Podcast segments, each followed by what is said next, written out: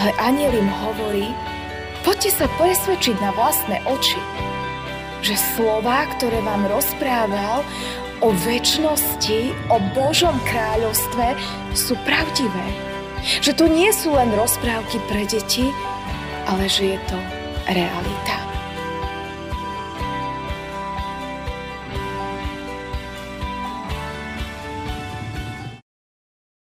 Hospodin žije. Požehnaná moja skala. Vyvýšený je Boh mojej spásy. Amen. Milosť vám a pokoj od Boha, nášho Otca a od nášho Pána a Spasiteľa Ježiša Krista. Amen. Milé sestry, milí bratia, vypočujme si Božie slovo, tak ako ho čítame z Evanielia podľa Matúša. Z 28. kapitoly, kde v 6. verši v Božom mene čítame tieto slova. Nie ho tu, lebo vstal, ako povedal. Poďte, vidte miesto, kde ležal. Amen. Toľko je slov písma svätého. Všetci veľmi dobre poznáme pravdu, že život začína a končí. Vieme, že smrť je súčasťou života nás ľudí, ale aj všetkého živého na tomto svete. Vnímame, že smrť je definitívny koniec že máme čas, kedy prichádzame na svet, kedy sme tu so svojimi blízkymi a oni s nami, ale nevieme ten presný čas, dokedy to bude, kedy to všetko pre nás skončí. Alebo pre tých, ktorých máme radi. Takto to funguje, odkedy funguje svet. Alebo lepšie povedané, odkedy prišiel hriech do nášho sveta.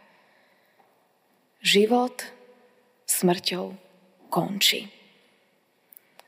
Bez ohľadu na to, či je niekto bohatý alebo chudobný, či je vysoko postavený alebo nízko postavený, či je vzdelaný alebo nevzdelaný, všetci máme jeden cieľ.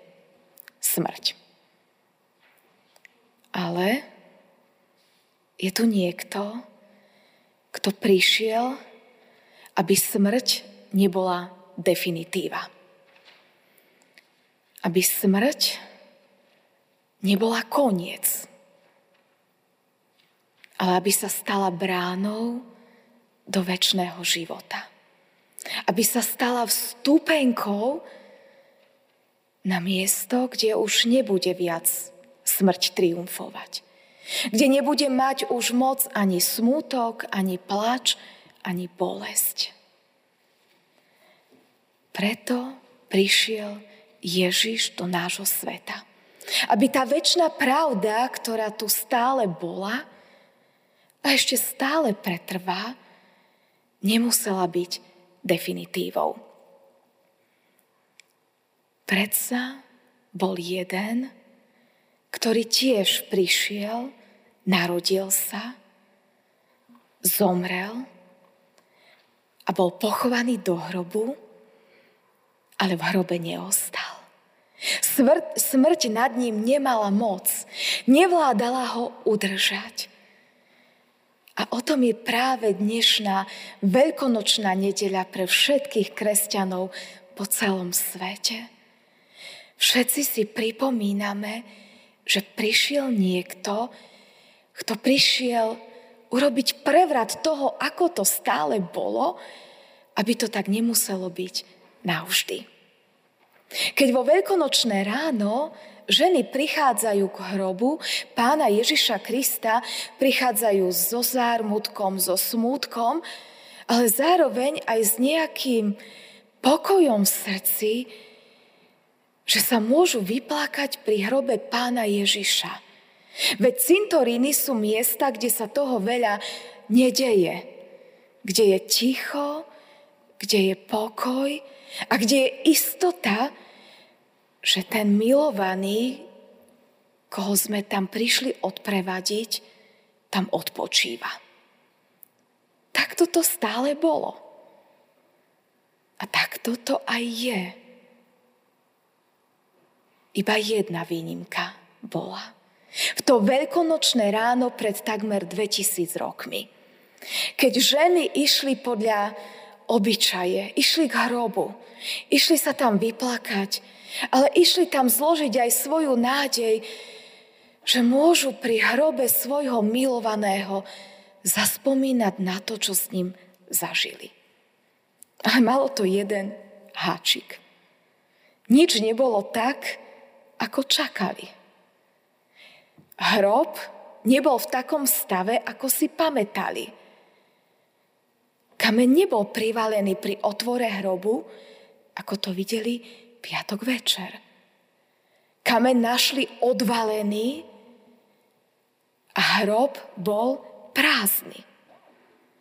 A aniel hovorí ženám, nie ho tu, lebo vstal, ako povedal, poďte, Vidíte miesto, kde ležal. A ženy sú v šoku. Ako je to možné? Veď smrť je definitíva.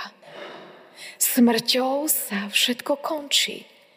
Hrob je istota, že tam Ježiš bude. Ako je to možné, že hrob je prázdny? Ale aniel im hovorí, poďte sa presvedčiť na vlastné oči – že slova, ktoré vám rozprával o väčšnosti, o Božom kráľovstve sú pravdivé. Že to nie sú len rozprávky pre deti, ale že je to realita. A ženy nechápu. Sú zasiahnuté smútkom a bolesťou, ale premýšľajú. A spomínajú si, že naozaj Ježiš rozprával o väčšnosti. Možno si spomenuli na to, ako Ježiš ich pripravoval, že musel zomrieť, ale že jeho smrť nebude navždy. Ale že jeho smrť sa stane bránou pre nás, veriacich ľudí, do väčšného života cez jeho vzkriesenie v tretí deň. A tak sa možno tieto ženy rozpomenuli na to, že veď aj v starej zmluve boli ľudia, ktorí mali nádej na väčnosť, bez ohľadu na to, že tú väčnosť ešte nikdy nevideli. Ale predsa mali nádej v Boha, ktorý má moc nad smrťou. A ja som sa rozhodla, že sa dnes pozrieme na troch ľudí, ktorí mali veľkú vieru ktorí nezažili to, čo zažili tieto ženy a predsa verili vo vzkriesenie a väčší život. Ten prvý, o ktorom sa hovorí, že veril vo vzkriesenie k väčšnému životu, aj keď to ešte nevidel na vlastné oči, bol Abraham. Abraham je pre nás okrem iných vecí známy aj ako muž, ktorý dlho čakal na Boží sľub, že mu dá syna. A keď sa mu konečne v starobe narodil syn, pán Boh ho išiel špeciálne vyskúšať. A hovorí mu, Abraham, zober svojho syna, ktorého miluješ, vydaj sa na dlhú cestu do krajiny Mória a tam na vrchu, o ktorom ti poviem, mi obetuj svojho milovaného syna. A Abraham, pre mňa z nepochopiteľného dôvodu, je poslušný. Ide. A mnohí vykladači hovoria, že je to práve kvôli jeho viere vo vzkriesenie a väčší život.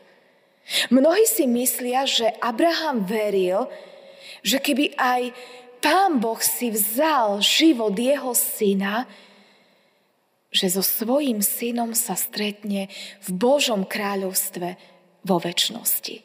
Preto Abraham hovorí s dôverou svojim sluhom, ostaňte tu a čakajte, ja so synom ideme, prinesieme Bohu obeď a vrátime sa. A svojmu synovi Izákovi hovorí, neboj sa, pán Boh sa postará.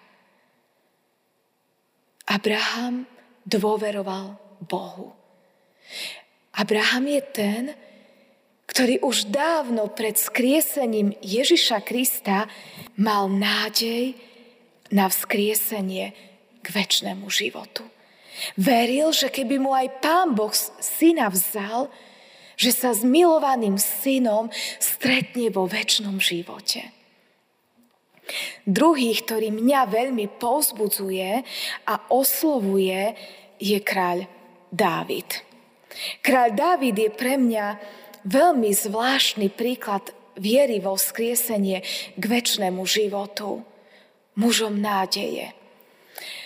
Dávid, keď sa mu narodil syn, ktorý bol splodený v zhriechu, dostal od Nátana slovo, že jeho syn nebude dlho žiť, ale že zomrie, lebo sa narodil chorý. A tak sa Dávid modlí a postí, a prosí Pána Boha, Pane Bože, odpust mi môj hriech a daj život môjmu synovi, daj nech nezomrie.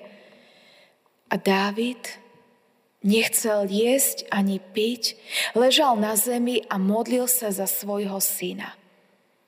Do okamihu, kedy si uvedomil, že jeho syn pravdepodobne zomrel, lebo vnímal, že sluhovia okolo neho si šepkajú a že sa boja k nemu pristúpiť.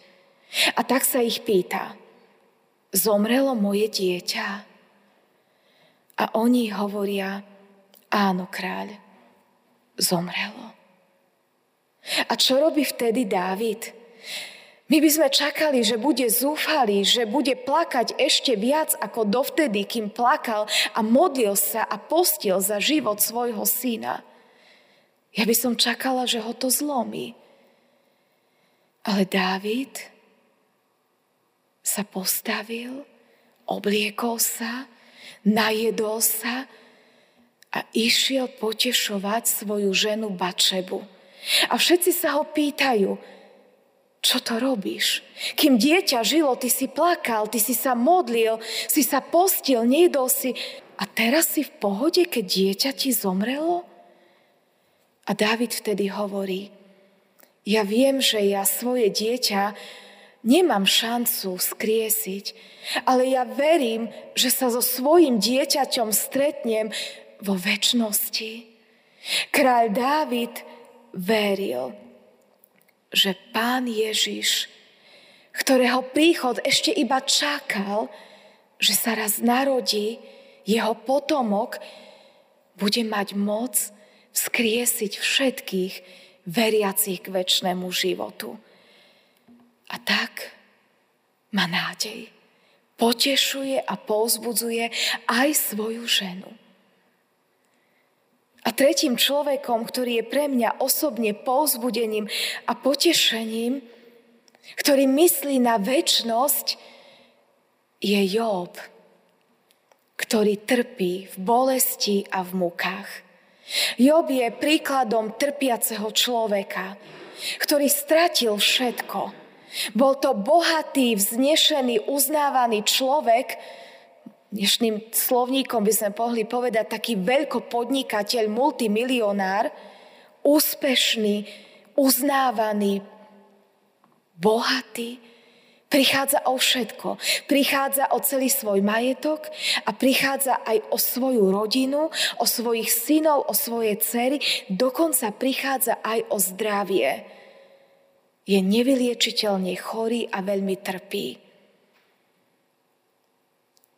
A v tom utrpení, ktoré zažíva, aj emocionálnom, aj fyzickom, keď do ňoho ešte aj jeho najbližší rýpu a nie sú mu oporou, Job hovorí tieto krásne slova. Ja viem, že môj vykupiteľ žije a nakoniec sa postaví nad prachom. I moja koža, keď už je tak porušená, bude oživená a zo svojho tela uzriem Boha, ktorého uvidím pri sebe. Moje oči, nie cudzie, ho uvidia. Srdce v hrudi mi práhne po ňom. Takto vyznáva Job Vyznáva v nádej vzkriesenia k lepšiemu životu. K životu bez bolesti, bez smútku. Títo traja ľudia zo starej zmluvy sú pre mňa ohromným povzbudením aj pre nás. Aby sme aj my dôverovali, že dnešný deň je pravda. Že dnešný deň nie je rozprávkou, ale je realitou. Že dnešný deň aj nám hovorí aniel. Nie ho tu, lebo vstal, ako povedal. Poďte, vidte miesto, kde ležal. A tak aj my dnes svojimi duchovnými očami sa zahľaďme na Ježiša, ktorý z lásky k nám išiel na smrť kríža Vyniesol tam naše životy, zaplatil za naše šťastie, zaplatil, aby nám tu na zemi bolo dobre a aby aj my sme cez bránu smrti mohli vstúpiť do väčšného života. Aj dnes máme možnosť sa o tom bytosne presvedčiť v spovedi a vo večeri pánovej, keď budeme príjmať jeho telo a jeho krv na upevnenie našej viery aj vo vzkriesenie a väčší život. Tak aj my dnes. Hľaďme tými duchovnými očami na tých, ktorí dávno pred skriesením Ježiša Krista mali nádej vo väčnosť. A my cez duchovné oči zahľadení na Krista na jeho telo a krv, ktoré je pre nás lásky vydané, dôverujme, že ten, kto verí, smrťou prechádza do väčšného života, ktorý mu pripravil milujúci Ježiš. Amen.